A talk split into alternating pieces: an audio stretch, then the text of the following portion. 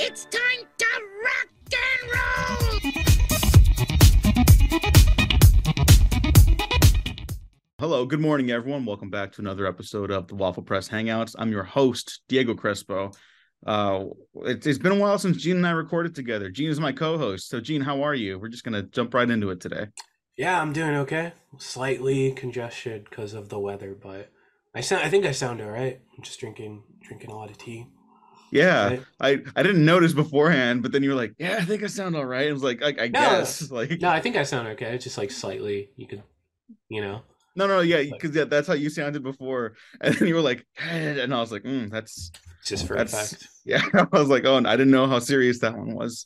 Mhm. um but yeah so but you've also been uh on your on your grind with Oh. uh these podcasts with you you've had a, a couple great interviews we got another great interview today we'll introduce our guest in a second but Yeah. i just wanted to shout out those because we had a pretty busy uh halloween season Mhm. um we got we got plenty of stuff to to catch up on but uh why don't you go ahead and introduce our guest because this is this is a buddy of yours i believe Oh yeah, of course. Yeah, I was a former coworker of mine.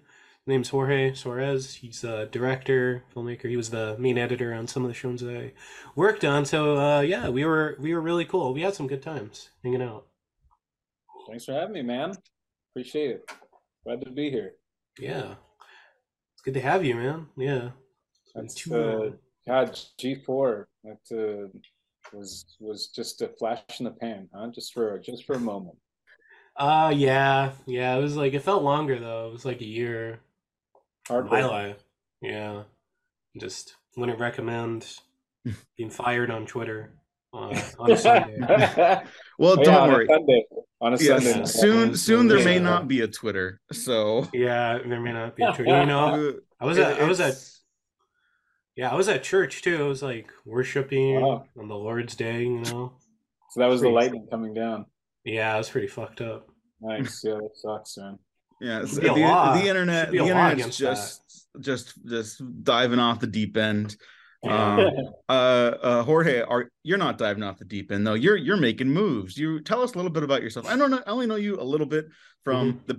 preemptive uh, material Oh, you- gene. yeah, you did the. Oh. minimal amount of research that you could possibly do. Yeah. That's- That's ex- exactly. You, you you fit don't right in here. worry. You don't guys- need to do homework when it comes to me. Oh, you're Uh, on my birthday. You guys are on my birthday. There you go. I was getting drunk.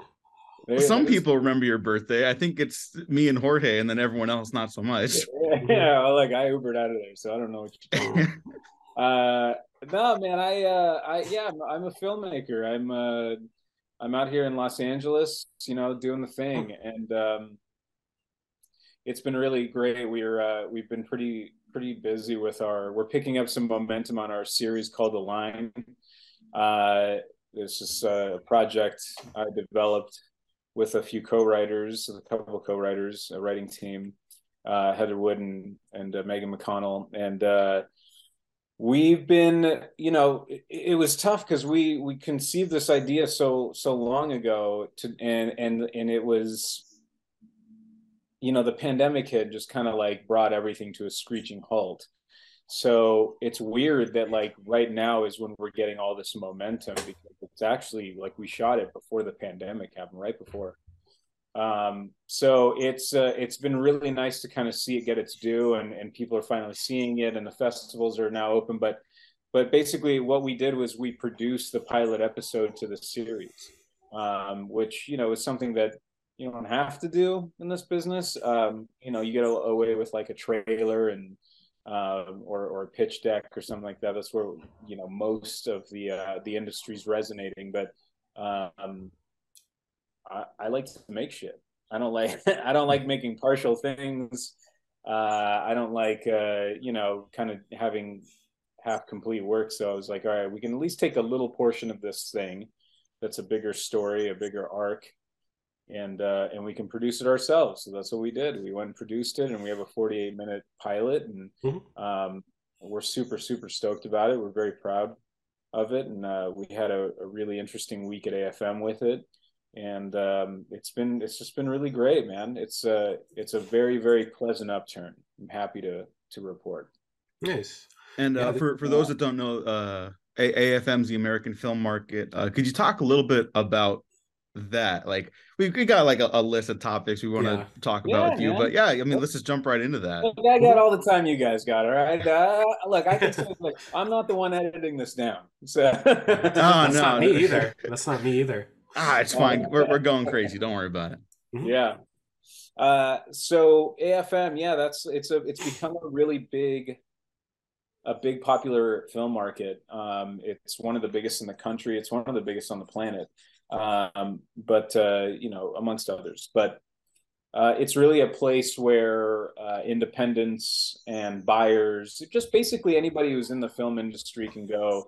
But I, I, I noticed that there was a there's particularly an independent thing going on here because a lot of the bigger studios already have a lot of their outlets and, and they have those deals already worked out. But this is a really great place for creators and buyers, exhibitors, everybody who's kind of involved on that level uh, can come and sell product and create deals. And you know, it, it's important. It's an important yearly thing to to the independent film scene.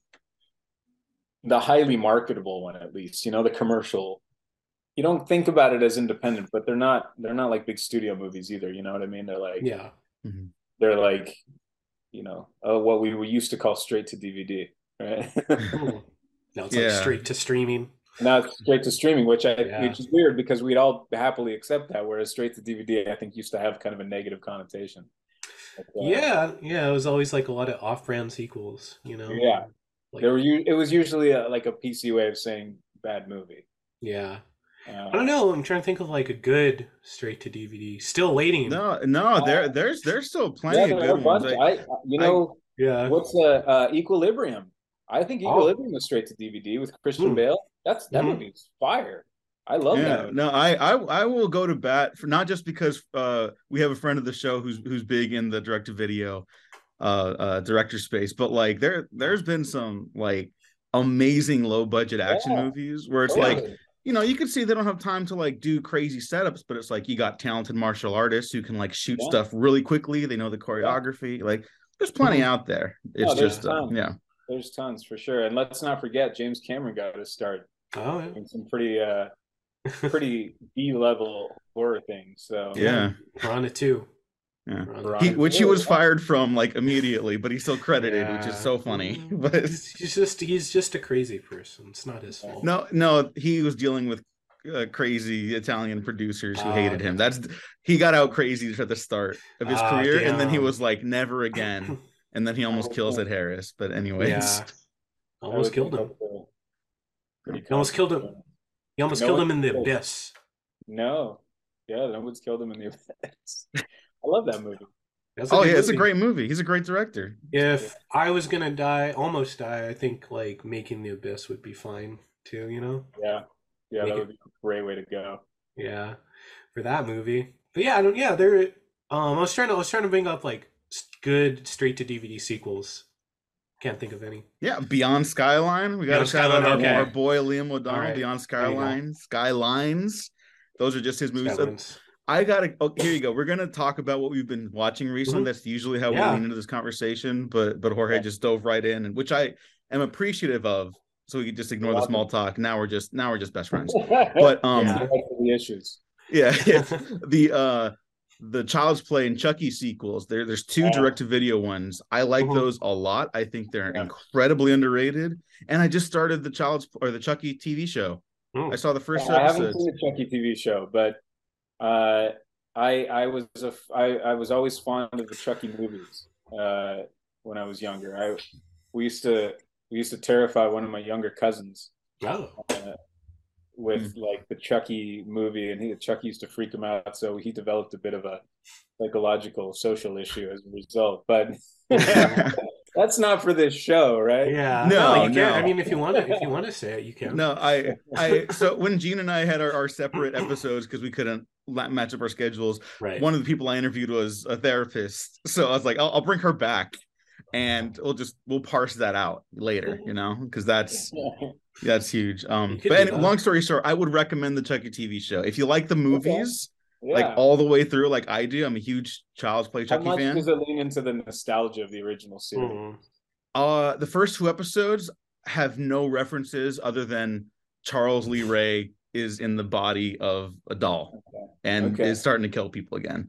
Okay. So pretty, it's back. pretty standalone so far. if it works for Prey, it can work for for Child's Play. Yep, yep, yeah. Big Prey fans here too. So Yeah, I love it. yeah, we- yeah, Yeah. it was good. So You know what I just saw was uh, finally I was actually wanting to catch this in the theaters and I never got around to it. It was Barbarian. Oh, I love that one. I thought it was What'd you think? terrific. Oh, I thought it was terrific. It was, Yeah. and it's like it's really interesting because I'm starting to see this this this we're, it's like a pattern, it's like a wave, right? Of like, you know, some horror tends to be such a trend-setting genre uh, because it's so connected to it has such a deep like grassroots connections you know like everyone loves horror films on some level. It just depends kind of i mean even if you hate them you know about them and Yeah, and to hear it's like i don't know there's something about that kind of like under the radar culture that always seems to perpetuate the uh, the horror films. But i'm noticing that horror is having this really great kind of like low budget uptick again. Like there's something about those really grounded low budget uh, horror films that are permeating the mainstream and they are like becoming the big thing. And now smile is doing incredibly uh, Oh, which i haven't seen yet but i like hearing that these small movies you know smaller movies um, are doing really well that that not everything has to be a 250 million dollar you know summer tentpole so it's, it's i think it's good news it's it's good for all of us um, yeah, you know Yeah. the, the smaller guys that aren't getting getting the, yeah. the big All the- yeah, All the comic book movies will like swallow up the theaters. Well, look, if it's up to me, comic book movies will soon be not because I hate comic book movies. I'm just not in the evolution, the evolution of you know the, the mainstream. Yeah, Uh, if it's up to me, it, it, comic book movies will get replaced by video game adaptations. oh, there you go. that that would be that would be cool. Yeah, I mean, we Gene and I have definitely we have to make about that like, one. We have to Yeah. make video game adaptations needs to have their Iron Man. You know what I mean? That Yeah. one movie that is just looks so fun that it appeals to people who have never really appreciated the comics or anything. too too many Mhm. too many stinkers. There are there are a lot of stinkers. There's some I definitely There's like. a lot of stinkers, bro. Wait, There- there's is it More than stinkers. time yet? I I there's wait, wait. definitely some um uh video game adaptations I'll go to bat for. I think there's one. Warcraft. I, I like Warcraft. I I, I can Yeah. get I people never being like, saw it, but wasn't that Gareth Edwards who did that? or- No, it was David Bowie's son. Yeah, Oh, David yeah, yeah, Bowie's yeah. son, which I always think is Gareth, Gareth Edwards. No. I don't know. uh, I always get those two mixed up. Yeah, No what- one's what- seen no one's seen Gareth Edwards in like five years. You know, He's the dude that did Moon, which I thought was fantastic. Yeah, Duncan Yeah, yeah. Jones. Duncan Jones, that's his Mhm. name. Yeah, I Yeah, mean, they're you both, can they're both see- English. you you can see Warcraft like oh he he clearly wanted it to be like Mhm. better and he he Yeah. spoke very openly about this at a q&a i went to a year after the movie's release he was still like proud of it but like openly said like when you're fighting between essentially two studios and playing mediator and having to direct a movie because you know it's blizzard and universal and they're like Yeah, we want this. No make it more like the game. Make it more like this. And he's like i have a story we agreed on. What happened everyone? Like he, it was like uh, an insurmountable task it sounded like Also- and then yeah. it, it was his also first big like- budget movie too. Yeah. Also, I think his dad died probably during that process too. Oh He- shit, probably. uh his his yeah that's right. Shoot dang So um yeah and then when you watch it with publicity when I that heard too like yeah it's also a movie about like fathers and sons and Mhm. stuff like, like very explicitly about that yeah, so it's i got a soft spot for, for that you know like that um but the movie i was gonna reference and i actually think holds weight like as a good movie i can fight for it is the silent hill adaptation i think that Yeah. silent Yeah. hill movie Yeah, is yeah, yeah. really actually, cool and it's actually garnered a bit more of uh, of a cult following. Yeah Uh, this movie's gotten more popular with age. I've seen it; it's great. Uh, it and it has its own thing going on, and I think that maybe initially it wasn't well received because, well, maybe because the game itself had already like a very niche Yeah. following, um, Mhm. and it, and people didn't really kind of know what what to think of it. But when you kind of separate the game from the movie, it's actually it's pretty great. Like I'm not saying that it's not it, it doesn't do a good job of of covering it, but it is it does a it's a, just a good movie on its own. You don't have to know much about this the uh, the game franchise. yeah Yeah. Yeah. Yeah, I I think dug so We need I we need a to bed. good we need a good Bioshock adaptation. I don't know. Well, let's see. And and look, I think uh, I think what we're we're into here pretty soon the HBO uh, adaptation of uh, uh, w- The Last of Us should be pretty Oh. good. Um, so Yeah, I've I got so. hopes for that, and I got high hopes. Uh, well, and let's see. I think there may be some. There could be a couple of couple of misses. Um, we'll see. But uh, like Twisted Metal is coming soon. oh yeah. Uh, that should be pretty interesting. Isn't that That'll- crazy? Yeah, that- Yeah, that's that'll wild. That seems more like a All the movie to me. of all the games to well i guess you know you could kind of make the case that oh it's like death race 2000 you know what i mean Yeah. Mhm. but, Yeah. uh, I don't but- remember the story for Twisted Metal. I just remember just like well the, like each character it's kind of like street fighter every character has kind of their own story but whatever man i mean let's just let's just hope that let's just hope that they do a good job and then we give a shit because i gotta tell you guys one of the best video game movies of all time is incredibly old now it's called the wizard and it had fred savage in it and that Okay. movie is fucking awesome if you haven't I've seen never it- seen it. Me neither. Oh, that I'm telling you right now that that is still in contention for best video game movie of all time.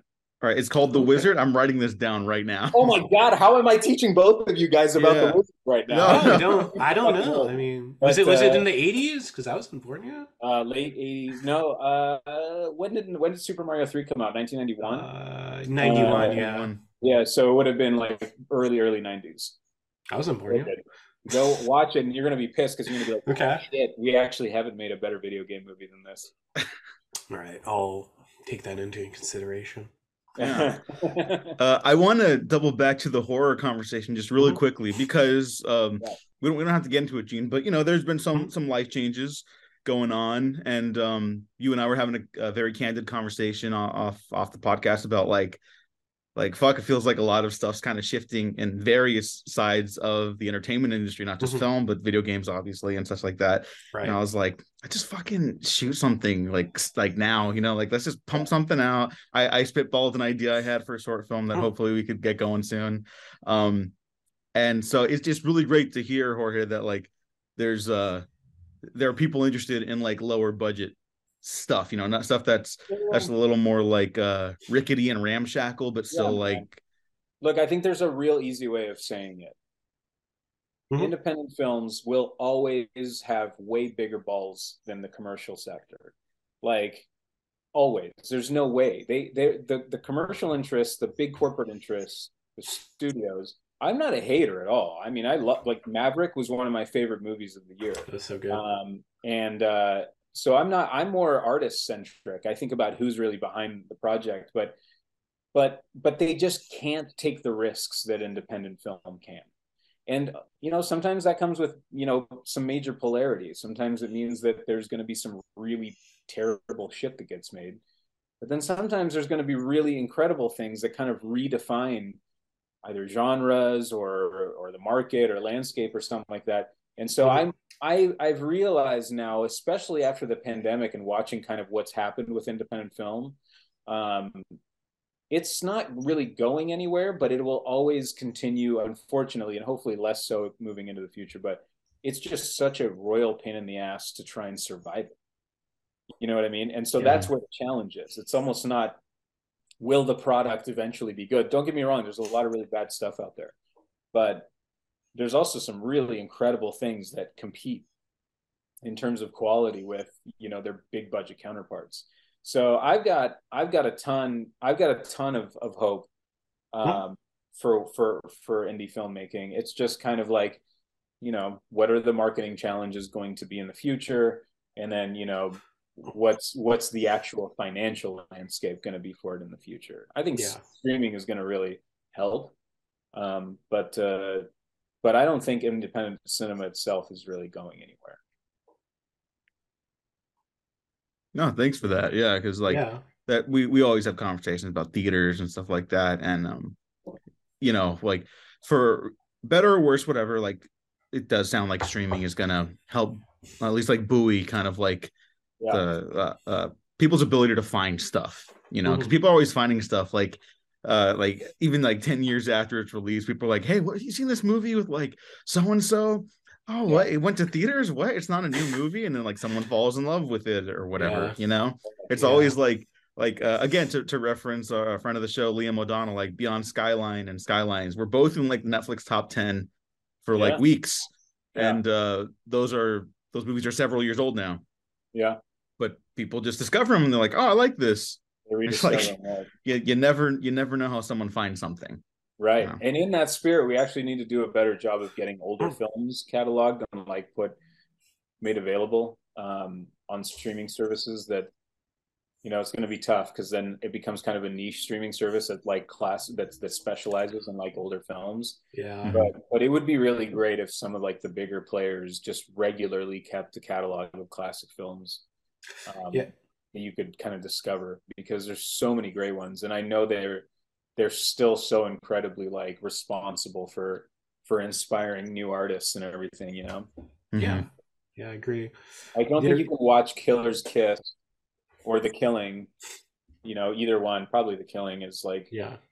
one of my favorites but i think that if you're interested in film and you watch one of the earliest kind of versions of a popcorn movie just a straight entertainment based like heist movie it's so great and like that i can only imagine what that would be like for you know later generations of filmmakers to be able to to still find an experience like easily yeah Yeah. Uh, I'm glad you you brought that up too. Gene and I have also talked about that a lot. So this you, you fit in perfectly here, is what I'm saying, because that's that's Thanks, a big. man. You mean uh, we're big movie nerds? Yeah. Yeah. Pretty much. yeah. Pretty much. um, but no, like uh, I, I I think the Killing's super underrated Stanley Kubrick movie, by the way. So thank you for bringing so that one up. It is Yeah. so fun. Like what a great, what a great popcorn movie that was. It's just a fun heist flick. Yeah. Yeah, It's, and it's I the think original Reservoir Dogs. Yeah, right. yeah. Actually, and it's on that level. Like honestly, I, I I don't even bat an eye at that statement. That's very true. It's on that level, and it was and it was still like told in a really interesting way, and the story unfolding was still very interesting. It's dude, it holds up. Absolutely. Yeah, and I think there's there's this weird air of um I think people call it pretentious when you watch like foreign films or older films, but I find it much more pretentious if people That's don't go seek that stuff out. yeah, Yeah. You, you know, it's like I and again, this is nothing against like the, the blockbuster stuff. Like Yeah. I fucking talk about the Batman that came out this year all the time because I loved it. Yeah. But you know, like there, eh, I think when people go back and watch the older stuff, they're kind of surprised that it's not like stuffy and all prim and proper. It's like fucking some like it hot. find that shit. There was tons of it. Yeah, But- yeah, yeah. You know, there and there's really stuff like that now stuff. too. Yeah, But then you watch something like Some Like It Hot, and it's just like this is Yeah. fucking hysterical. Like incredible. you know, Uh, yeah, a lot of those directors are still singular in my mind. Uh, Mm-hmm. You know, uh, Billy Wilder. I mean, I remember seeing Ace in the Hole for the first time and having that blow my effing mind. I was like, "What the hell? Like, how long has this movie been out?" And it's so it's it, it does it basically follows the conventions of filmmaking you know e- even on a commercial level better than some of the movies we have today i mean it's it's it it's just an older medium and it's in black and white but the storytelling is just as captivating as any american film that gets made today Mhm. uh, obviously Yeah. other countries make their films in different ways but um uh you know as far as american filmmakers and american films go the classics still bringing it in ways that are challenging to even today's filmmakers for sure yeah, No, yeah. very well said. Um, dialing back a little bit to talk about you some more. How did you get started? Like, when did you realize, like, oh, I want to make movies? When I, I'm going to do this for the rest of my life? you know what's funny is i actually fell in love with it before i realized it was something i could spend my life doing um like as a kid I, I really loved there was some there was a straight to, to tv like a like a cable movie almost like an after school special movie that i fell in love with. Uh uh called it wasn't it wasn't the uh outsiders. I'm gonna have to remember that. I haven't thought Hmm. about this in a long time. But like uh it was this it was it was a really i wouldn't rewatched it and it says you know it's like really cheap and crappy but it connected with me on on a on a on a way that I was so stoked about it. It was you know about kids that were like creating a bit of a gang. It was like a low budget. It was like the poor man's outsiders. Um, Nice. and and uh and so i i kind of like was drawn to movies I, I i remember going to the theater as a kid and seeing um if you've never seen an action movie called toy soldiers i saw that i was fairly young and i saw it in the theater and it and it man i remember it being one of the earlier experiences i had with like having my heart ripped out and like going on like a cinematic experience um, with characters and really being drawn into the story and kind of understanding it was simple, right? It was just it's just this. If you have you guys ever have either of you guys seen it? No, Toy I have Soldiers. not. Damn it. You must This is watch strike it. two. It's got Sean Astin in it, and uh, he's Oh, young, okay. obviously. Uh, Louis Gossett Jr. is in it. It's great, and it's basically just about terrorists who take over this school and the students inside trying to get out and escape. It's Oh, it's very basic, but it's it's one of those classic early '90s, late '80s action movies Mhm. where like we have a 30 minute first act you know what i Mhm. mean so it's like you really fall in love with the characters and um anyhow all that to say i fell in love with movies like that courage mountain you know early charlie sheen stuff like that that's like these are some of the movies i remember experiencing at a really young age and i think the one that really kind of hit it out of the park for me was tim burton's batman and i saw Oh, that in the theater I, I knew at that point like that I was gonna be in love with cinema on some level, Mhm. uh, and then I saw I got I was lucky enough to go and get a Mhm. chance to see a matinee screening of The Rocketeer. oh, I love that one. Oh, and so, dude, I mean, these were like early comic book movies. This is like we're doing this on Mm-hmm. a big commercial level, but they were doing it on a smaller level then. And I Mhm. got that early taste, and I fell in love with it. But you know, again, too young to to really know that I could. Yeah, I don't know how you made movies. They just were movies, like a thing that you that you go and see Yeah. Um, and so but but then it wasn't probably until i you know we started really popularizing the back to or sorry um the behind the scenes featurettes for movies that were kind of appearing at the end of the vhs era and then into the dvd era and it was that was kind of like my early film school that gave me that interest to go to uh, to real film school uh, and and I had gone to another to a college to like study. God, I grew up in the Pacific Northwest. I was born in Mexico City, but then my parents moved us to America, and I uh, I grew up primarily in Seattle. And uh, and so everyone up there is what at that in that in the '90s. What are you doing? You're going to work for Microsoft. You're going to go work, you know what I mean? Like Yeah. you're, you're gonna go work for Boeing or warehouse. You're either gonna get into engineering or you're gonna get into like computer science. And I tried that stuff, and I, I, you know, I didn't know anything about myself at the time. I mean, we're talking about college, and it's like I was still kind of feeling it out and seeing what's up, and um, and I just did absolute, absolutely terribly, and, and that stuff. My brain just did not work that way. Um, you know, you remember? Do you guys remember uh, Napster?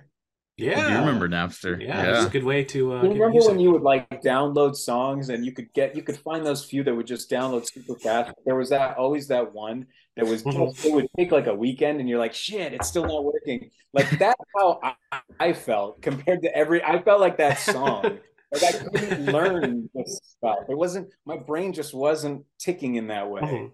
Um, and so I, you know, I kind of I, I ended up leaving that school and I just went to community college. At the time it was community college. Now it's a much bigger school. It's called Bellevue College in um, uh, uh, in Washington State uh, Mhm. in Seattle. And uh, I did their film program there, and it was it was incredible. I I think it, I, a lot of this was catalyzed specifically by like the uh, the um, the making of featurettes for Peter Jackson's Lord of the Rings. So good. Uh, and but but they went so in depth in that series of Mhm. behind the scenes stuff. It was like nothing I'd ever seen before. It was so in depth that you could really experience the whole thing in this kind of microcosm of of this documentary. Um, and it was it was incredible. So I tried film school out. I fell in love with it. I I felt like I was. You know how sometimes you just kind of are are naturally able to do something. It just kind of clicks. hmm Mhm. Uh, that is how I felt when I went to film school. It, there was still obviously tons for me to learn, and I, you know, I was bad just like everybody. Uh, I'd like to believe I'm not as bad anymore, uh, but it. Uh, uh, but but I cert, but but it but there was something about it that really felt like it clicked in ways that these other topics that I was studying just weren't. Um, and that was really like when I was like, okay, that's when I made the hard commitment. Like, this is something I want. This is what I want to do with my life. This is how I identify. Like, this is this was the most me I've ever found. And that, you know, that's where it started. I, you know, that's when everything, you know, that's when the nightmare began. I guess. oh no. but it's uh, you know, it was It really cool. moments. What's that? Yeah, yeah, Oh. of course. No, no, no. Look, at the end of the day, it, this, this is actually, I think, I think, kind of like a small, a short story that I, that kind of encapsulates the overall feeling for me is, I, I, when I knew I wanted to get into film stuff, when I went through film school, I got a chance to PA on an independent film that was shooting up in Seattle, and I remember our first day. It started at like four in the morning, and it went something like 20 hours or something like that. It was a long day. I had never been so exhausted in my life, and at the same time, had never felt that level of emotional fulfillment. I was hmm. like the happiest I'd ever been, but I was exhausted physically. And that's because you think about work and people go, Well, I don't want to get tired. It sounds like tiring work. And you think, well, that's what's going to make a good or bad job, but it's not. Like there was an, an, a spiritual and emotional fulfillment that I was getting from this as an art form that I wasn't finding in anything else. And that to me was that solidified it for me. No matter how problematic this industry gets, no matter the bullshit that it entails, the business side is terrible. We treat artists like absolute shit. There are endless problems in this industry, but the work itself fulfills me in a way where I just couldn't deny it. And I was like, all right, I'm going for it. So I made my own, I made my first feature at like, you know, God, I was like 21 years old. I, I was, I was very lucky to have the, uh, uh, uh, the Robert Rodriguez roadmap, and I followed that. Um, and and I, but I see, I thought the roadmap also then led to Sundance and getting like repped by a huge agent and then getting off. That part didn't happen, but but I definitely got to make a movie for for you know seven to ten thousand bucks, and it was um it was a really great experience. I learned a lot. It was um you know I see it I see it for a lot of its mistakes. I think that's just like the artist in me. Um, Yeah. but I do appreciate it for being the firstborn and uh it um I got a chance to sell it. It's actually I think it's still on Amazon. Um but uh but so you you guys don't need to watch it though. I No, I, still was, wanna I was just about but- to ask. No, no, no. I- 'cause I, I I, still I want think there's a there's a beauty to like uh, I- a first I owe you a uh, DVD. attempt. You know, Yes, thank you. Just got to bring it over. You live pretty close. We'll Yeah, yeah, yeah. I'll, I'll, I'll bring it over. I'll bring. I still, and I have some. I have some. So uh, that's on my to do list. Yeah. But, um, but yeah, we'll watch that. But I, you know, the, the the pilot is much better now. So fast forward, I ended up actually like, once I moved down to Los Angeles to sell uh, the Scratch, which was the first movie.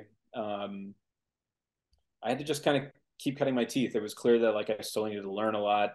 Um, there was still a lot that I was pretty insecure about um, in terms of my own abilities as a director. And um, so I started working on all sorts of stuff from reality television to commercials. I actually ran my own commercial production company for like 10 years. Uh, and I basically just like cut my teeth on commercials. I did a lot of stuff in the commercial space and um, and not even in like the top tier commercial space because that's its own little industry that you know you have to climb it and it's very difficult to, to do all that but like mid-level commercials were great because they were like you know it's like short form content that you actually get paid to do uh, it's like really you know these these uh, these commercials are you know a day or two uh, of shooting and like you're you know you're you're prepping for like a couple of weeks and then the post is a few weeks and so it's faster faster turnaround you know Yeah. um, so I was able to, to to really practice on that, and then um, I also was simultaneously working as a writer. I got a chance to work on some really great projects. Um, I was developing with like. I actually made a pretty pretty decent headway as a writer. I, I connected with I, they're the only studio I haven't worked for. I think is Universal, but I've worked Hmm. with all the rest, and um, I got a chance to to work on some really exciting things, and I thought it was like, okay, this is going to be the precursor to, you know, finally getting to like direct small movies and kind of getting into the system and all that.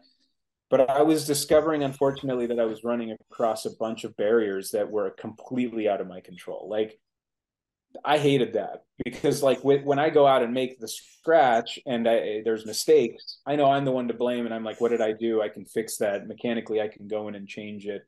I can change my approach. I can change my attitude. Blah blah blah. It doesn't matter. The truth. The, the point is, is that I can fix the problem if I analyze it. I couldn't fix these problems. These had nothing to do with me. They were just other things, other issues, other people. The collaboration is massive. You're talking about multi-million dollar projects. It's like I was pretty close to the low man on the totem pole as a writer. Um, so a lot of stuff would kind of fall apart. And I said, you know, I never got into this business to just write scripts that that catch a lot of dust. I grew up in this in the Pacific Northwest in their film in the in the indie film industry. It was becoming popular to just do everything yourself. You know, like you have an idea, you're passionate about a film you want to do, you go out and just do it. And you find a way, you get your buddies, you raise a little bit of money. Digital cameras became more popular. Mm-hmm. Uh, you know, the technology was getting more and more accessible. It's like you you just started doing everything yourself. Um, and so I was like, you know what, I'm gonna, I, I'm gonna, I can't take this anymore. I think I had like my fifth, sixth, or seventh project just completely like disintegrate before my eyes or go nowhere after giving it a bunch of time. And I said, I'm going back to my roots and uh, I'm just going to make, I'm going to do what I do. I can make things look pretty cool for not a lot of money. That's a gift that I have. And I'm grateful for it and I don't want to hide it.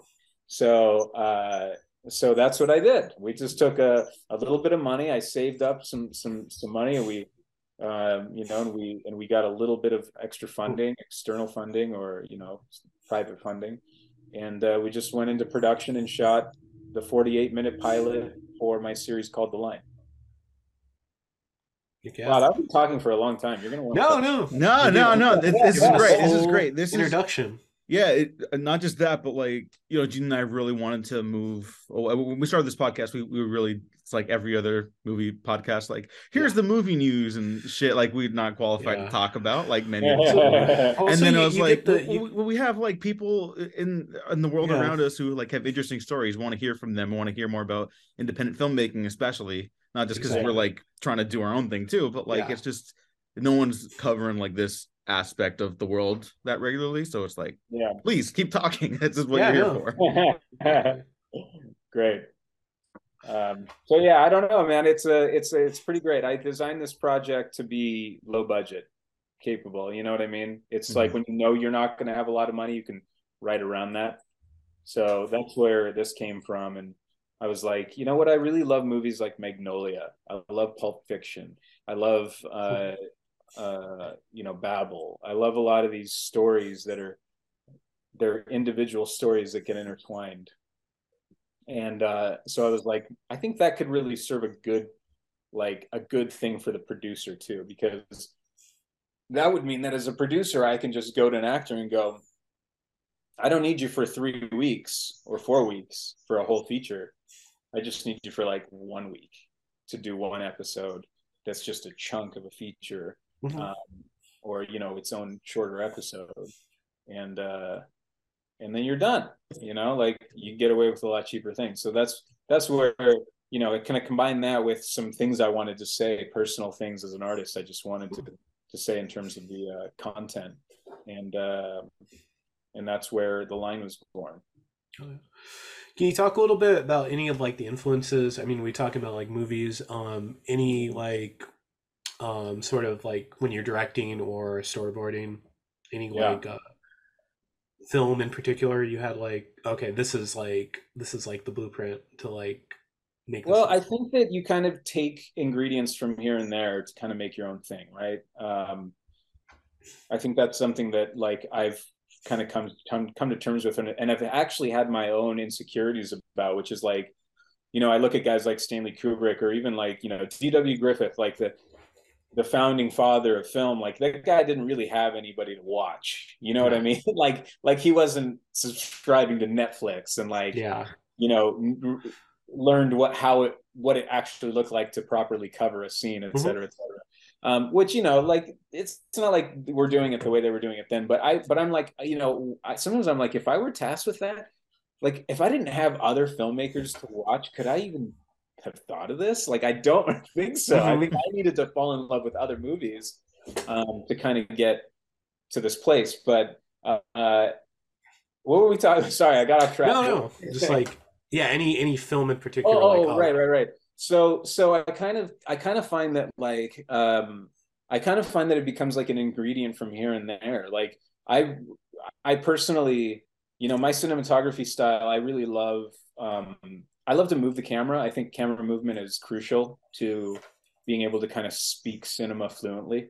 Um, I just, it, I, I, I know it's not necessary. I know there are a lot of filmmakers who actually do it without, but I think my favorite kind of directing re- requires that the frame have some movement to it. Mhm. Um, and I've, you know, in a low budget world, it's expensive to move the camera.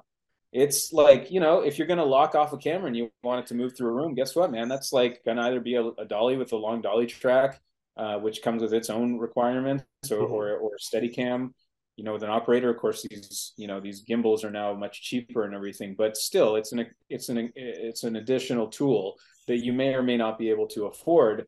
And I just love to let the camera breathe and be, you know, in a place, in the place that it is. And so I, I've really taken to handheld quite a Hmm. bit. Um, I don't mind it. Uh, I think that there's tasteful handheld. Don't get me wrong. I, I'm not interested in trying to make the, the audience nauseous, but Yeah. I certainly think that there's this kind of energy that comes along inherently with uh, with with with handheld that I I really like, and a lot of filmmakers have used it. I'm not anything close to a pioneer of that in any capacity, um, so I think that it's a proven a proven way to to to, to work. Um, that's one. So you know Alejandro Inarritu, obviously uh, a lot of his really kind of gritty handheld stuff is like like you know things like Babel or Amores Perros. Uh, Mhm. uh, or wait, was that Cuarón? Uh, uh, No, no, that No, was that uh, was Inarritu. Inarritu. yeah. yeah, Yeah, that was that um, uh, you know things. I just I, I really I really love I really love that look. But on the opposite spectrum, I'm I'm actually a massive fan of David Fincher's framing. I Oh. think that his framing is some of my favorite. Um, I, I actually, when I think about framing um, particular shots for coverage or what what have you, it it um, he definitely crosses my mind. I go, how would Fincher shoot this? Because he's got this kind of like effortless cleanliness to all of his framing that's Mhm. just so absolutely perfect. It's everything it needs to be and nothing it doesn't. Um, and I just think that's such a masterful job and somebody I'm co- constantly trying to. I think I try to channel him, you know. Uh, Yeah. handheld Fincher. That's that's really what I'm trying to. do. No, uh, I like I like the combination right there. yeah, Yeah. That was interesting. yeah. Well, it's it's great, low budget, man. I'll tell it's like it doesn't cost a lot. You Yeah. get yourself a really great shooter, a great camera operator, and, and DP, which we had. Um, our DP Brent By was incredible. I'm very very proud of the cinematography of this project. Um, I'm a huge camera nut. Like like I think I love it, uh, maybe even too much, to a detriment. Like that's what that's my favorite part, right? Like I love Mhm. working with actors, but the camera is like, I don't know. That's like the that's like the fun part. Yeah. you know? It's Yeah, I like mean- it's like the chocolate sauce you put on top. You're like That's telling the most- it's like oh, this the just story. became a treat. Uh, Do you have a, a, a, a preferred camera that you you use for any of your projects or anything you look for? No, man. Honestly, I, as an independent, I think that you know I'm not even going to pretend that I get to create things as often as I want. Oftentimes, by the time I get around to actually being able to either raise funds or or get a project together that I'm really passionate about doing, technology's changed, um, and there's new things that are um, available.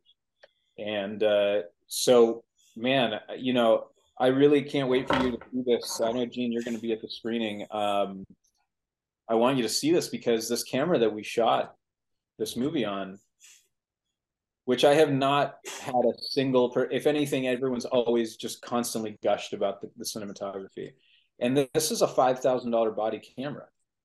It's not an expensive camera. We shot it on um, on the Ursa, the Hmm. the Ursa Mini, 4.6K uh, Blackmagic camera. Um, you know, it has gone through its own evolution of issues and everything. Blackmagic has been dealing quite a bit with their their own um, cine chip and, and and everything that that can kind of has been problematic with it.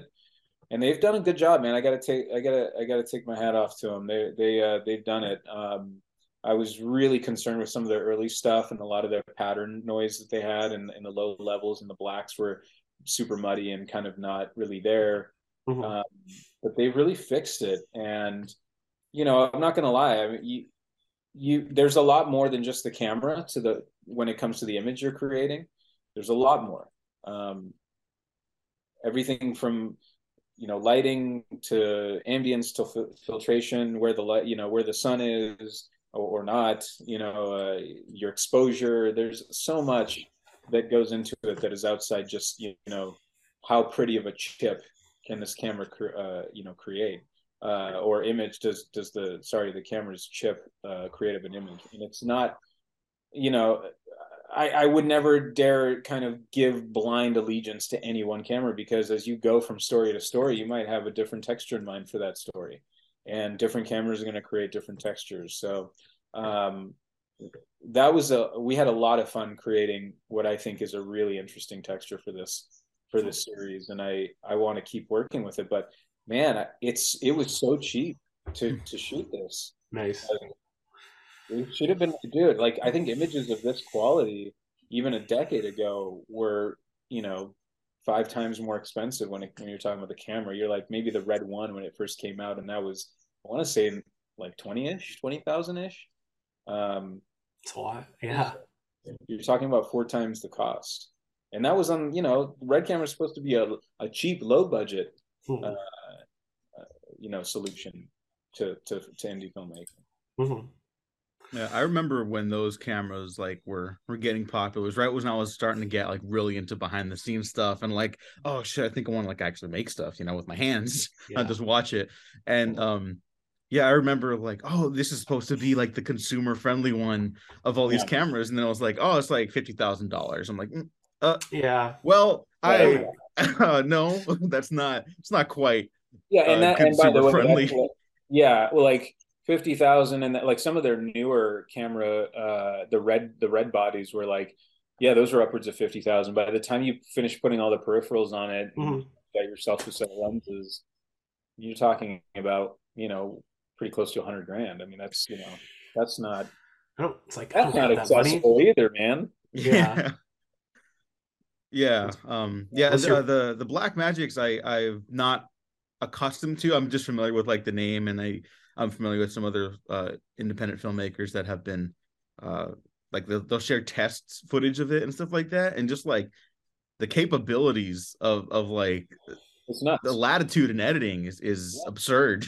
Let me tell you, I uh, so I was a I was a hard ass about this because my it was my cinematographer who bought who believed in this camera and he bought it, and you know of course I trust him, but it's my movie, dude. I'm gonna have to be a bit of a stickler. Yeah. So I made him jump through the hoops, man. I really did. Like, you know, we went into a camera house and we put that camera. We tested it. We did camera tests um, next to uh, an Alexa Mini and um, it was another camera. I forget what it was, but it didn't even come close. But the Alexa mm-hmm. Mini we were really interested in because that was kind of a new. I think they had just come out with a new iteration of it, and so we were like kind of really interested in working with that. But it was like you know two or three times the price. Uh, the body for an Alexa Mini was I think something like fifty thousand dollars, but we weren't really.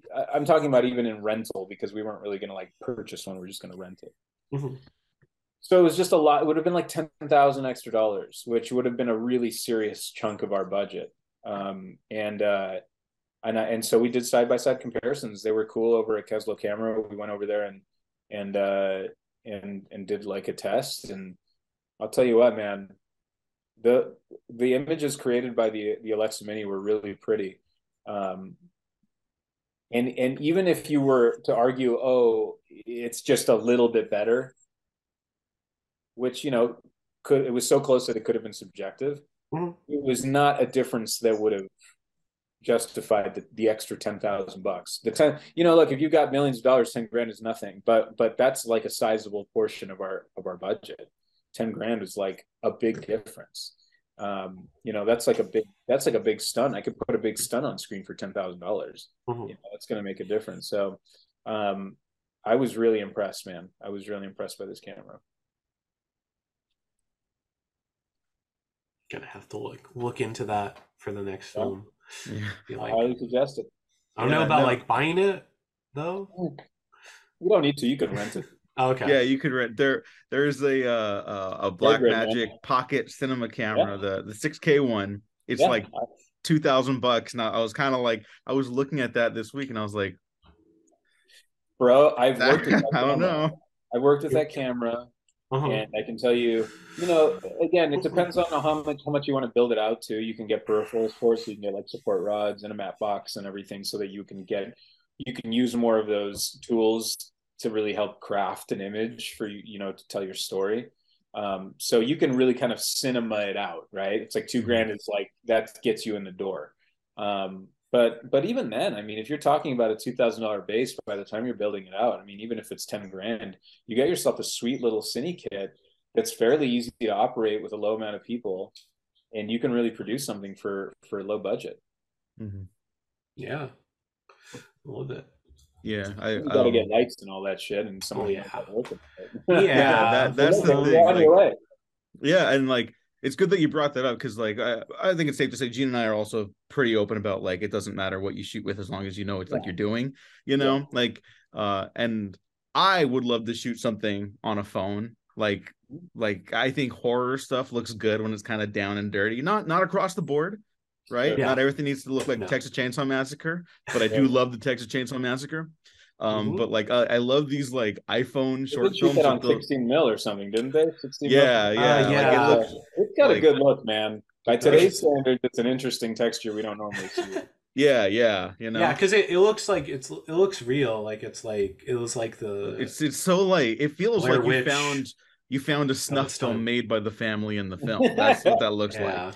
Yeah. Um, but I, I I love like the when Apple does like the new phones and and they're like, oh, this is the cinema capabilities of this camera, and they'll hire like a professional filmmaker to use it, and it clearly spent like a million dollars on the commercial though, Yeah, and yeah, it's like that's why Yeah. it looks that good, you know. And I'm I'm pro people just going out and making shit, whatever. We're talking about all these different angles and stuff like that. You got to start somewhere, Yeah. but it's clear that on those commercials, it's like, oh no, you're working with like like I think uh Chivo uh Yeah. shot something for like one of the new iPhones and you it do that looks snowball incredible. fight one?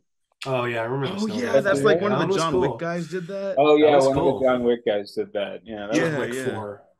I uh, I I'm all for it, man. I'm uh I think you know, look, uh, a lot of how you do what we do, it's you just go out and fucking make shit. That's it. That's the only.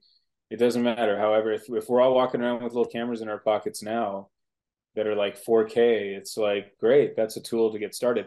I think it's totally normal, and I I wish it was a bigger part of the conversation to feel like you can outgrow that.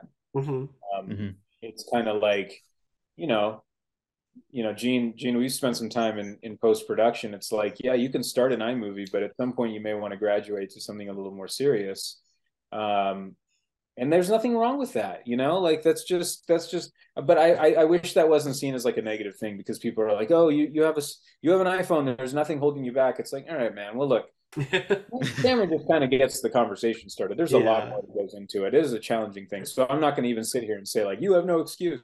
But but it's certainly nice to to know that we have such readily available uh, technology now that you can create a pretty decent look with Mhm. something as simple as your pocket computer. You know. yeah, Mhm. you're like, listen here, motherfucker. I love I love them, but I get I, I I'm telling you, I'm too much of a nut when it comes to cinematography. Like like I was even I I wanted to shoot on film so badly. I made my first film on Super 16, um, and that was right when like HD was starting to take off. But it was like that Sony high definition, that kind of like low, Uh, that kind of uh, flat. Like it didn't really. It looks uh, like 28 days later. yeah, which by the way is a great movie and Yes. brilliant, but it, it almost like he was able to harness the look of an XL1, Mhm. make it like part of of the adoration of the movie. It's kind of part of its charm, which you can only really do when you're like an incredible filmmaker. Um I'm gonna blank on his name. Andy. Danny Boyle. Danny Boyle, yeah. Yeah. I don't Yeah. want to say Andy. Danny Boyle. No, it rhymes. Yeah, Yeah, yeah, it's He's close. great. They both sound like white dudes. I don't know. Yeah. So Uh, mad, so mad he didn't do a Bond movie. He Yeah, almost did the last one. oh yeah, that's right, huh? but the guy hey, he has might- got an incredible filmography. You know. Yeah. Well, he he's uh he's talking up 28 years later now because 28 years. Wow. because it Oh, might actually no. be Oh, 28 years later. So Yeah, yeah, like 2003, 2031. There we go. Yeah, that's Nine right. years. anything's Hopefully, possible. It yeah, is. it gets it made. Never saw 28 weeks later. I saw I- that. It was okay. Yeah, I, I like that one, but it's it's not 28 days later. you know. Twenty Days Later really was was fantastic. It was singular. Yeah, yeah. And again, like like you guys mentioned, like the look of that movie, like it I don't want everything to look like that. It's perfect for what that movie does. Yeah. And then when they finally switched to 35 millimeter for the final scene when everything's elated, it's like you feel the relief that you're not looking Yeah. at like a, a disgusting image anymore. yeah, Yeah. yeah, that Yeah. kind of digital look. Yeah, for sure. Yeah, yeah.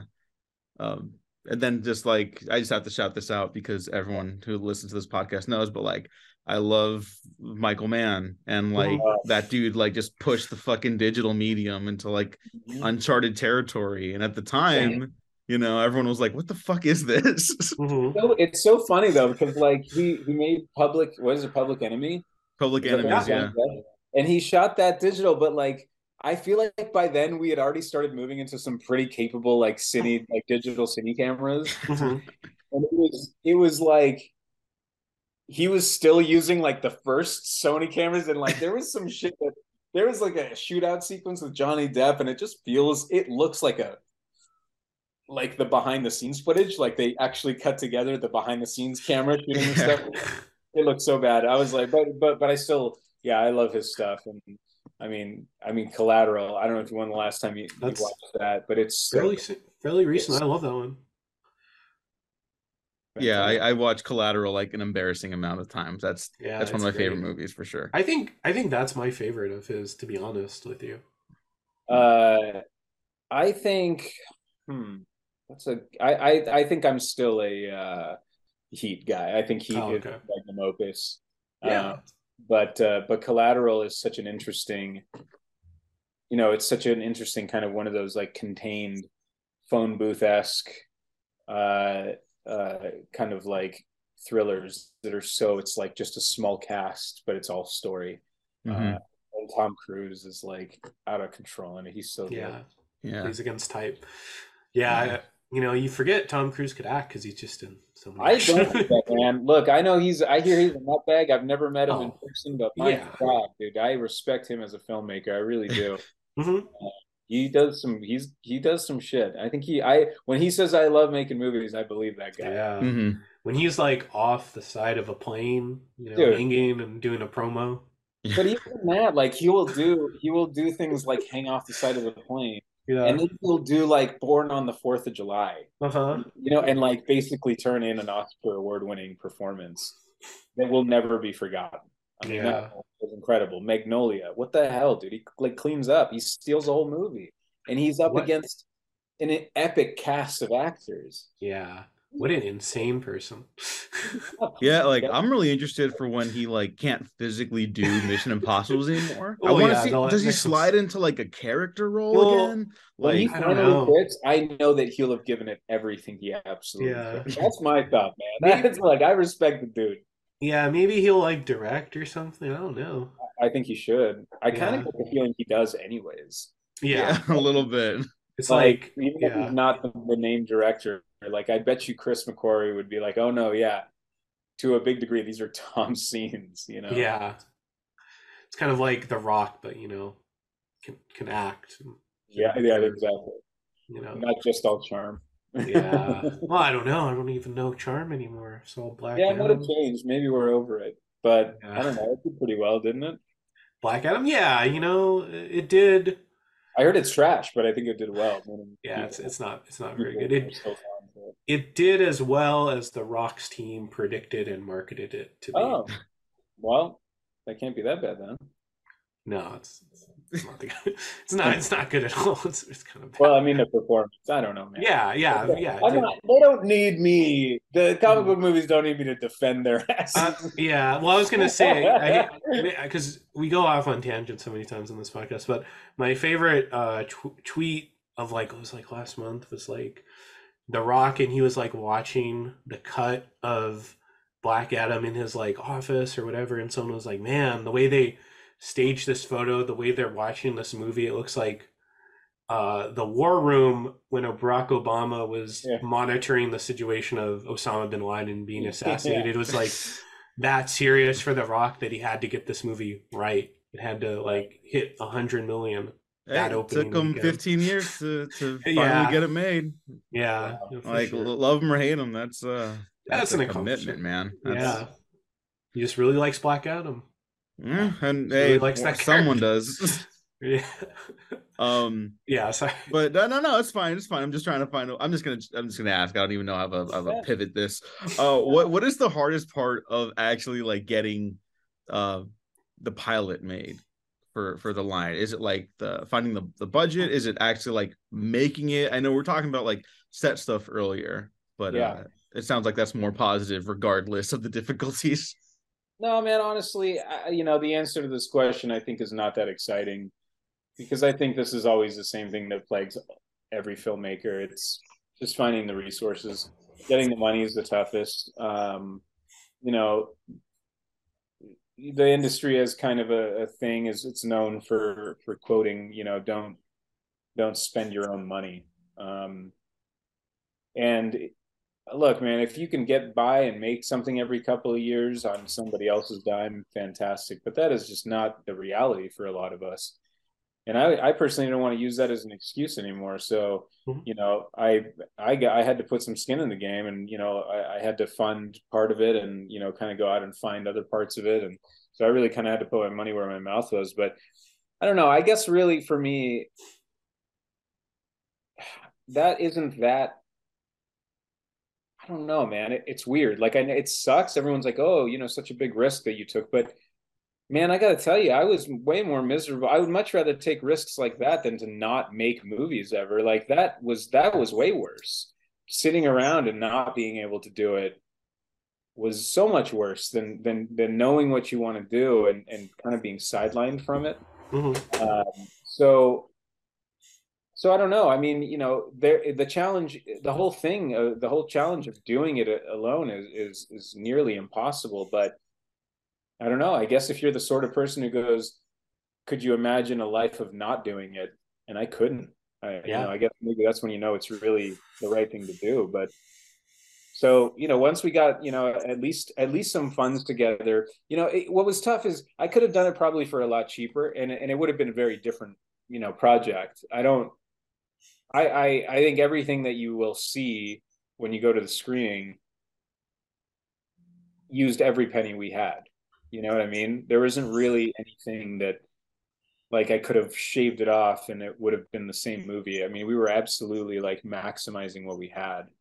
Um, but I think that uh, I, I I think that when you know when you have something that you really love and that you really want to do, it's not it, there's no it's the risk is not it's not you you can do it. You can actually get yourself you know to put it all together and uh, what I was going to say was that it was, you know, we had a thing for me is like I wanted to to be like fair to people who are working on it. One of my biggest problems on the first movie was like not being able to pay people very well because you Calling realize how big of a commitment it is. And I felt really guilty about that. That's probably that's one of the biggest challenges I would say is when you don't have that much money and you've got all these incredible artists around you who deserve every penny they're they're you know they charge but you can't really pay that wage. And it like there's a lot of guilt there you know it, and it feels like it feels to a degree like you're taking advantage of people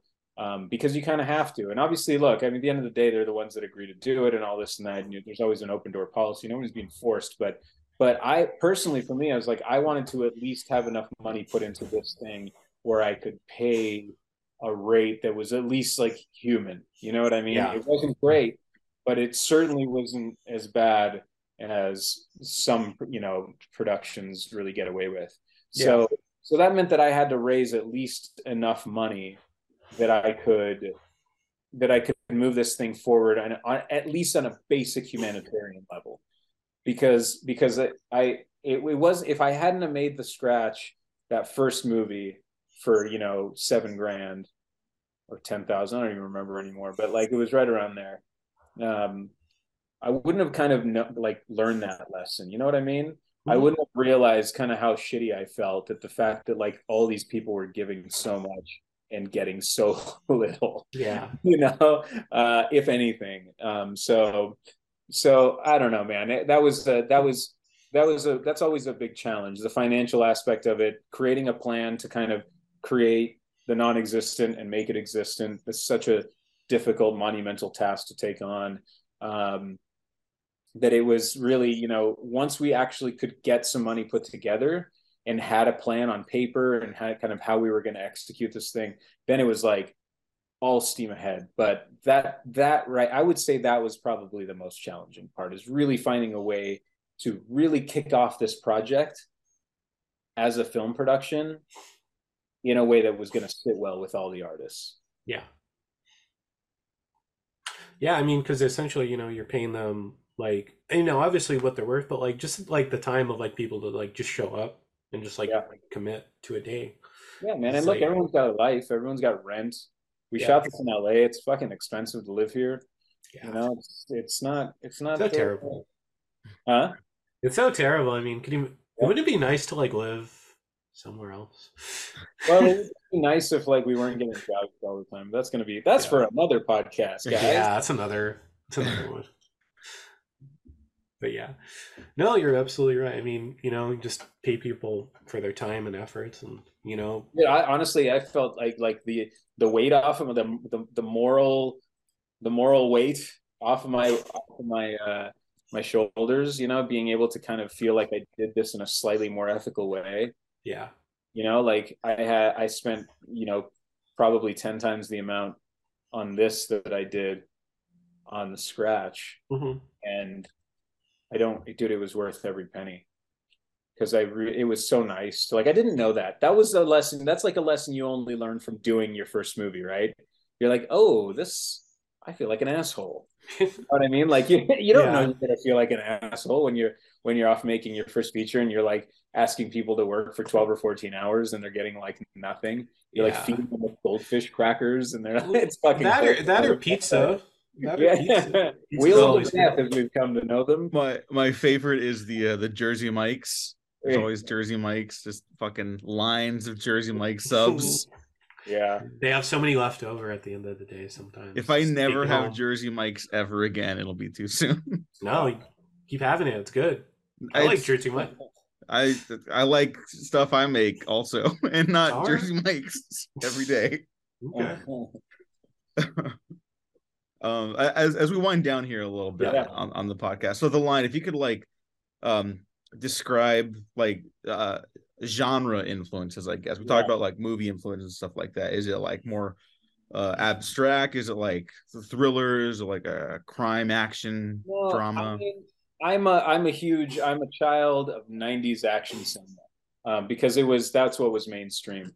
Uh, so I love you know I fell in love. We were talking earlier about Batman. You know, RoboCop was I was Mhm. a huge fan of, of that.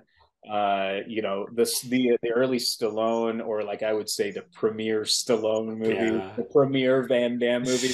Like I was experiencing those firsthand. You know what I mean? Mhm. uh, and Schwarzenegger.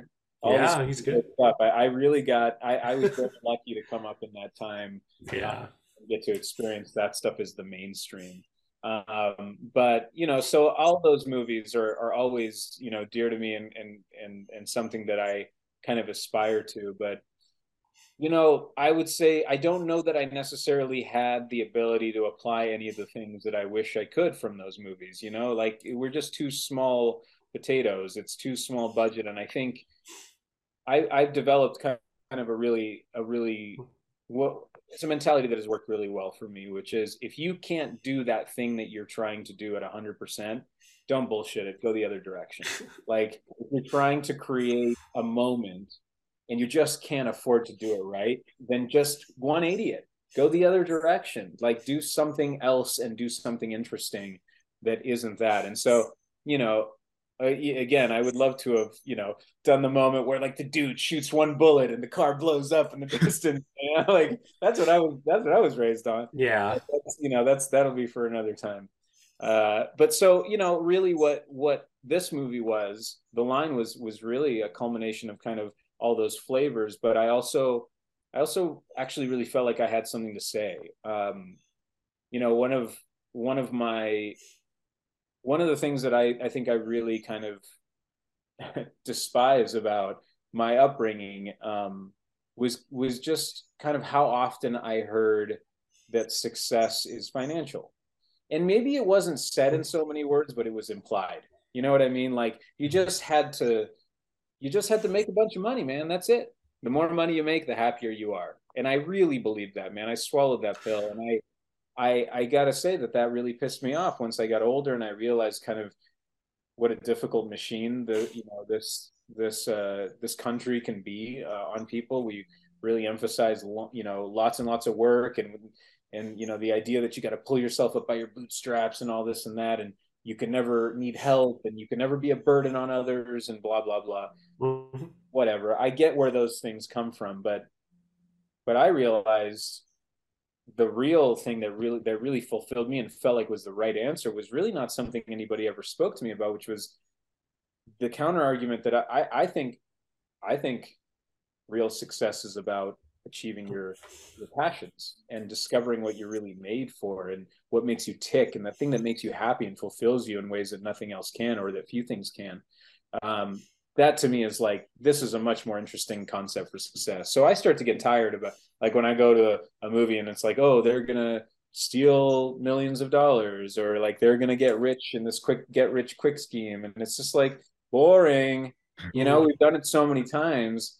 And i'm just like all right i think that i i have i have a counter to this. I you know i would rather show a bunch of stories about people who are passionate about certain things kind of having to fight to either achieve them or to defend them or to preserve them or whatever um, and oftentimes in the face of financial uh, temptation so just to kind of show that that there is another side to that coin in terms of you know the conversation of what what does success really look like so I, so that's what I was like. I really want to say this. This is something that I'm really passionate about saying. I, this is a, a, message that I want my kids to hear, so that when they get to my age, they're not like, you know what? Nobody ever said anything to me about discovering who I was, looking inwards and figuring out what makes me tick and what makes mm-hmm. me human, and how I can then repurpose that as positive energy to give to others, etc.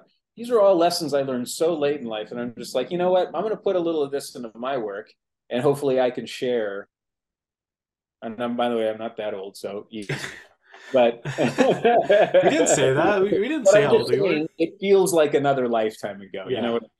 Um, uh, so anyway, that was I really wanted to put that message in there, and I go, you know, when I think about my influences for from cinema, I think about how these mainstream movies that I was going to, yes, they were ultimately like big, entertaining pieces. Like I always, I always talk about Jurassic Park. This is like my thing about as you should because it's such a, a great it's a perfect example. It's like the pinnacle of uh, of of blockbuster of you know big you know studio action movie.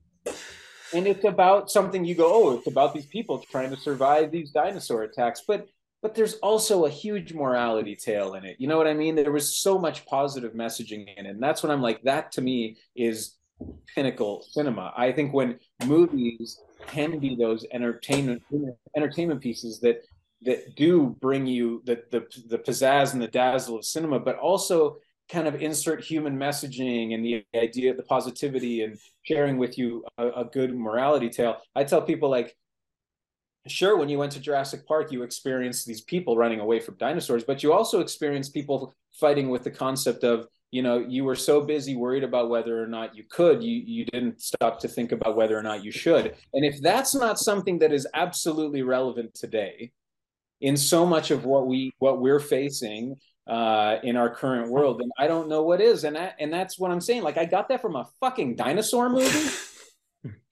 like you know what I mean? Like yeah. I can all this great morality and ethical lessons from from cinema. Like that is a part. That is an integral part of cinema. And so I, I really wanted to kind of like put what I could back in you know uh, you know in terms of messaging, positive messaging into into what I was creating. My effectiveness will be for another podcast, but I tried really hard, guys. So hopefully it okay. works. Yeah, we'd we'd be glad to have you on, dude. Yeah, yeah, absolutely. You're you're welcome back anytime you want to just Thanks, shoot the man. shit or or you got another idea you wanna you wanna share to the world That'll or, be or yeah, anything. man. I've I've got another idea. I'm ready. I'm already ready, getting ready to start start the next script. So Okay. at some Oh. point in there, I'll have to start making money, but we'll see. yeah, I mean, hey, when when you're good to go, tell us all about it. We would love to have you on for real. For real. This yeah, just talk. this was a blast. I cannot believe this is the first time we've. I, I'm pretty sure we did like pass like hello or something at Gene's birthday, Yeah. but Yeah, there was a lot of noise. Jean, I don't was remember. Just blackout. I don't remember. I was So- probably really stoned. Yeah, Yeah. then- No I didn't. I didn't get to get anything. I was like, "Who has Gene's bag now? He's Oh, leaving." no, don't- yeah. Dude, dude, I remember we were outside in the patio. I will never forget this. This is this will always be the image I have of Gene's birthday. It was raining in Los Angeles, which is Yes. really effing weird. And we were outside and it was warm, but you had the rain and it's warm, and that's kind of like a really cool feeling. Uh, and so we were out in the patio at Barney's Beanery, just getting absolutely soaked.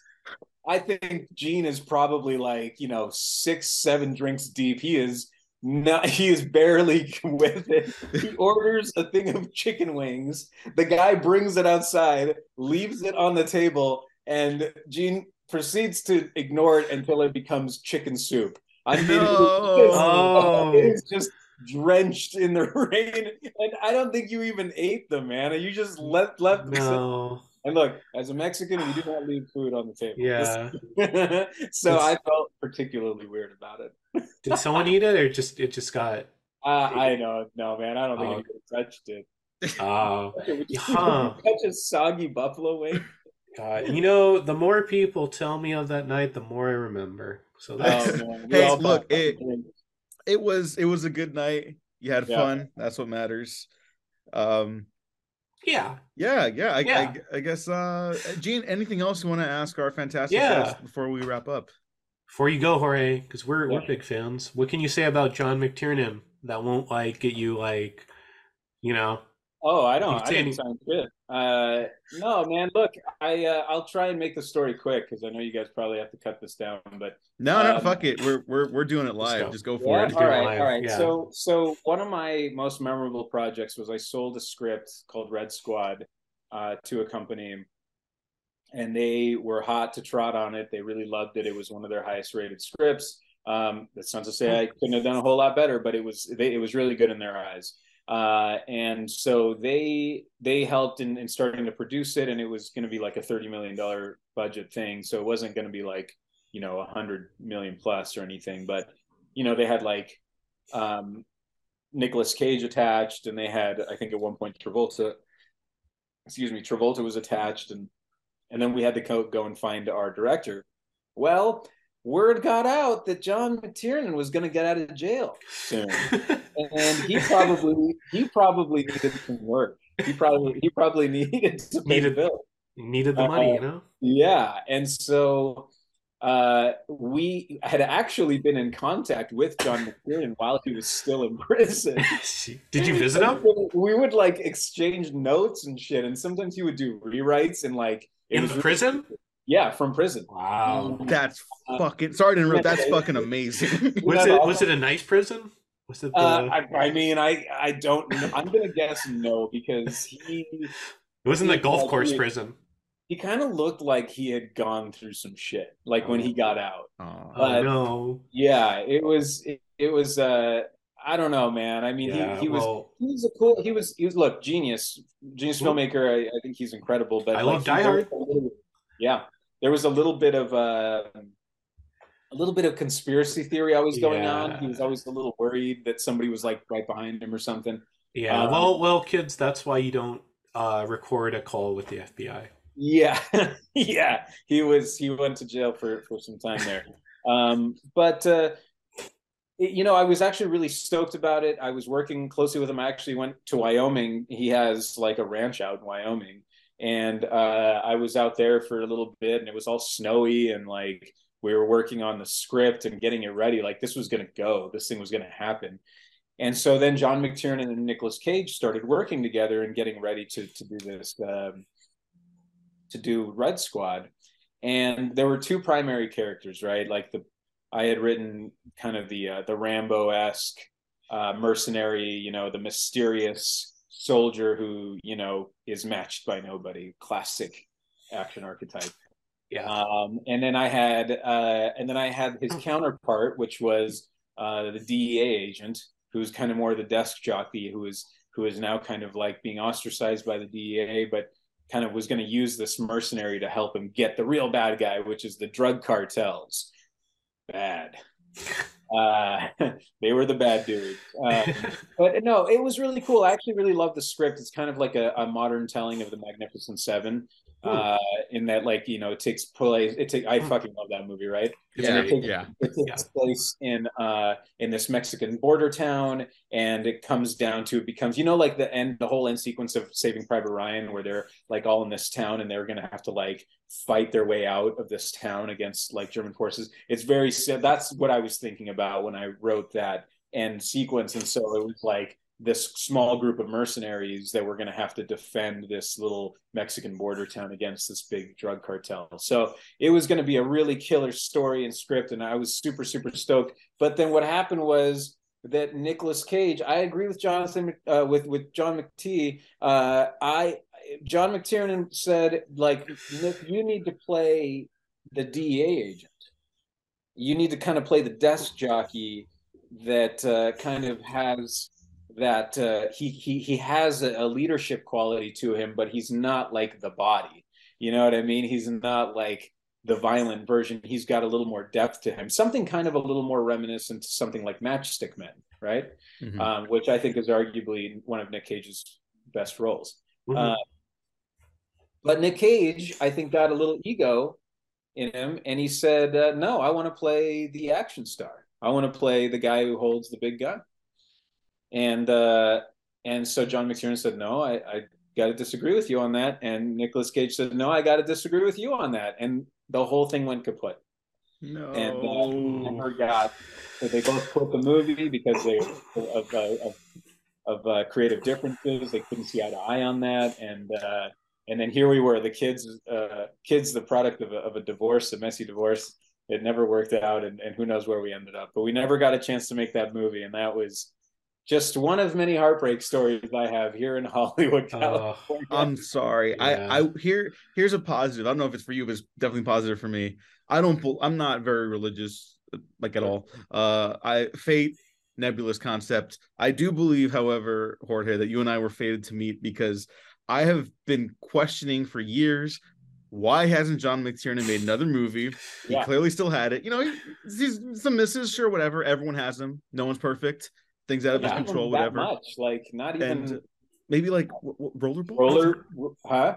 Rollerball, right? Rollerball roller was like his worst, but but I would argue that he uh that he that that he probably took that as a job. You know what I mean? Yeah, yeah. yeah. I I think I I think gotta gotta pay for the ranch. Right. Yeah, there's other stuff outside of his control, but everything else, I love John McTiernan movies. Yeah.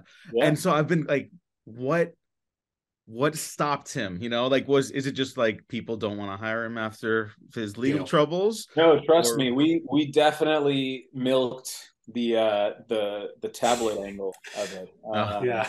we actually got a big write-up. We were in all, we were in all the trades because this was going to be john mctiernan's first movie coming out of jail. Uh, and uh, and it was going to be a big deal. So no man I, honestly i think that it's just it's just a testament to how absolutely nearly impossible it is to navigate this industry. Um, that even you know, in you know, in a in a situation that was so covered by the press, a guy like John John, John McTiernan, John keep, uh, John McTiernan could um, could have such a challenge getting a project. Uh, but you know, you hear guys like Ridley Scott, they still talk about it. They're like, yeah, no, I couldn't get this sold. I couldn't do this. I'm like, shit, dude, if you're not getting this shit, so how the fuck am I supposed to get this shit sold? Yeah, it's, it's terrifying, but yeah. I think that's just the nature of it. Yeah, that's that that's too bad. But thank you for finally filling that void in my heart for the yeah, last decade. I mean, look, look look it up though, because that's now been a few years. So he um I think that he last I heard he was signed on to do something, but I'm not really sure. Not sure if he's doing anything in the TV space. He may have just straight up quit, man. Maybe he just when he got out of jail, he probably found a very different industry, and um, and maybe didn't like it. Um, maybe he just went off to go hang out with his cows in Wyoming. Yeah, yeah. That'd the life. It's a lot Um, cheaper there. Oh, I the the one thing I, I have seen from John McTiernan is I, I think it was like 2019 or 2020 Christmas where John McTiernan he he goes on like a 10 minute long explanation of like why Die Hard is like an anti-establishment piece and Yeah. like it it's he he's out there he's Yeah, he- i fucking would kill to get him on this podcast to talk about it or talk someone. to him at all no, but I like think he, he is out there I, I absolutely will take to my grave as one of the coolest moments I experienced was getting a chance to just talk about the Magnificent Seven with him. Oh, We just talked about the Magnificent Seven for like an hour damn it. and just That's like what it was about, and like everything, because he really liked that that spirit of it, and I think he connected with that. He was like, okay, yeah, I see that, like modern day Magnificent Seven. That's great, which we've now remade, right? Um, which you know might work on some level or another, but uh, um, I think we all still agree that that that original film is classic. Yeah. Yeah, I, I it's think awesome. it's it's frankly un- underrated. Like everyone talks about Seven Samurai, rightfully so. It's Yeah. clearly Seven Samurais. You know, it's that's the like the, the upper echelon of cinema. But Yeah. I do think Magnificent Seven's got some great shit, and Well, and it's and, and I- it's going to completely reach a different like group of people, right? A completely different audience. Yeah. Uh, that was, you know, the, the old Western audience was not necessarily the same audience that was appreciating Kurosawa's work. You Yeah. know what I Yeah. mean? So, Yeah. Yeah. like exactly. I, I literally think about uh the, the Eli Wallach's like last line to Yul Yeah. Brynner at the end. You know, I think about it all fucking time so because the movie doesn't give you the answer. He's like, Yeah. um, "You came back, a man like you, to a place like this. Like, why?" And Yeah. and it's just like, fuck, that's so Yeah, good. well- I got to rewatch that movie again. yeah, it's so I, I need good. to do that too. Yeah, that movie rules. People are cowards when they don't talk about it. They really I think it's I think of it's one of the one of the iconic westerns for sure. Yeah, yeah. Lots of lots of really great westerns, but that movie stands out. Yeah. Uh, Mr. Jorge Suarez, thank you very much for joining us. You're Uh, very welcome, you guys. It was an absolute pleasure. I would love to bullshit about movies with you guys anytime. yeah. See, this is fun. This is what we do like twice a month, sometimes three. Yeah, yeah. um, but yeah, uh, where can people find you online, and where can oh, where can people see the line uh, eventually, or are you gonna you're gonna kind of reserve that for the the sales? They will. There will likely be. We're kind of in the process of hearing back from a large portion of the uh, uh, the film festival circuit that we've at least applied to. Um, so I'm sure there will be another screening coming up. So I'll be happy to share that. But you can get me on Twitter at uh, the Jorge Suarez.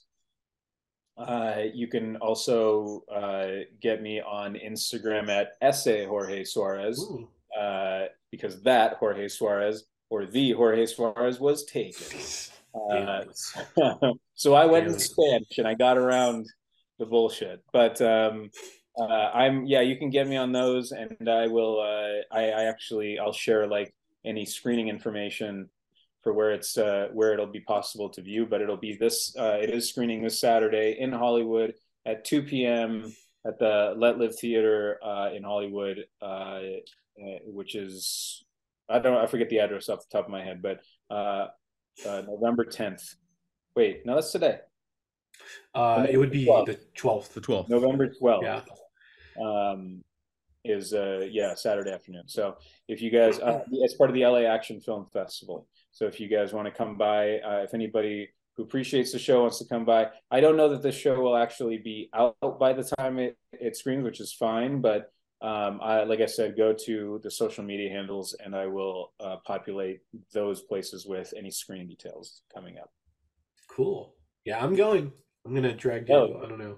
No, I I have uh, here. You know what? For Oh. for this, I will have the episode out the morning after we record, just to help promote that as, as much as we Yeah. can. If Okay. as as our social media stand on Twitter, um, I have uh, a photography show that I have a piece Yeah. in, so I, I will not be able to attend that. But it sounds great. Gene will go for the podcast. You know what? You, I think we're also going to do like a private little private screening at some point. Well, you know, we'll just do like a handful of friends, and we'll make sure that you're there. Th- Yeah, I would love to see it. Yes, It's gonna be at like your house. Yeah, I don't. Who cares? Look Yeah, at- that'd be great. There you go. Yeah. Any excuse Yeah. I have for sure. Uh, I'll I'll share it, man. Proud of Oh, it.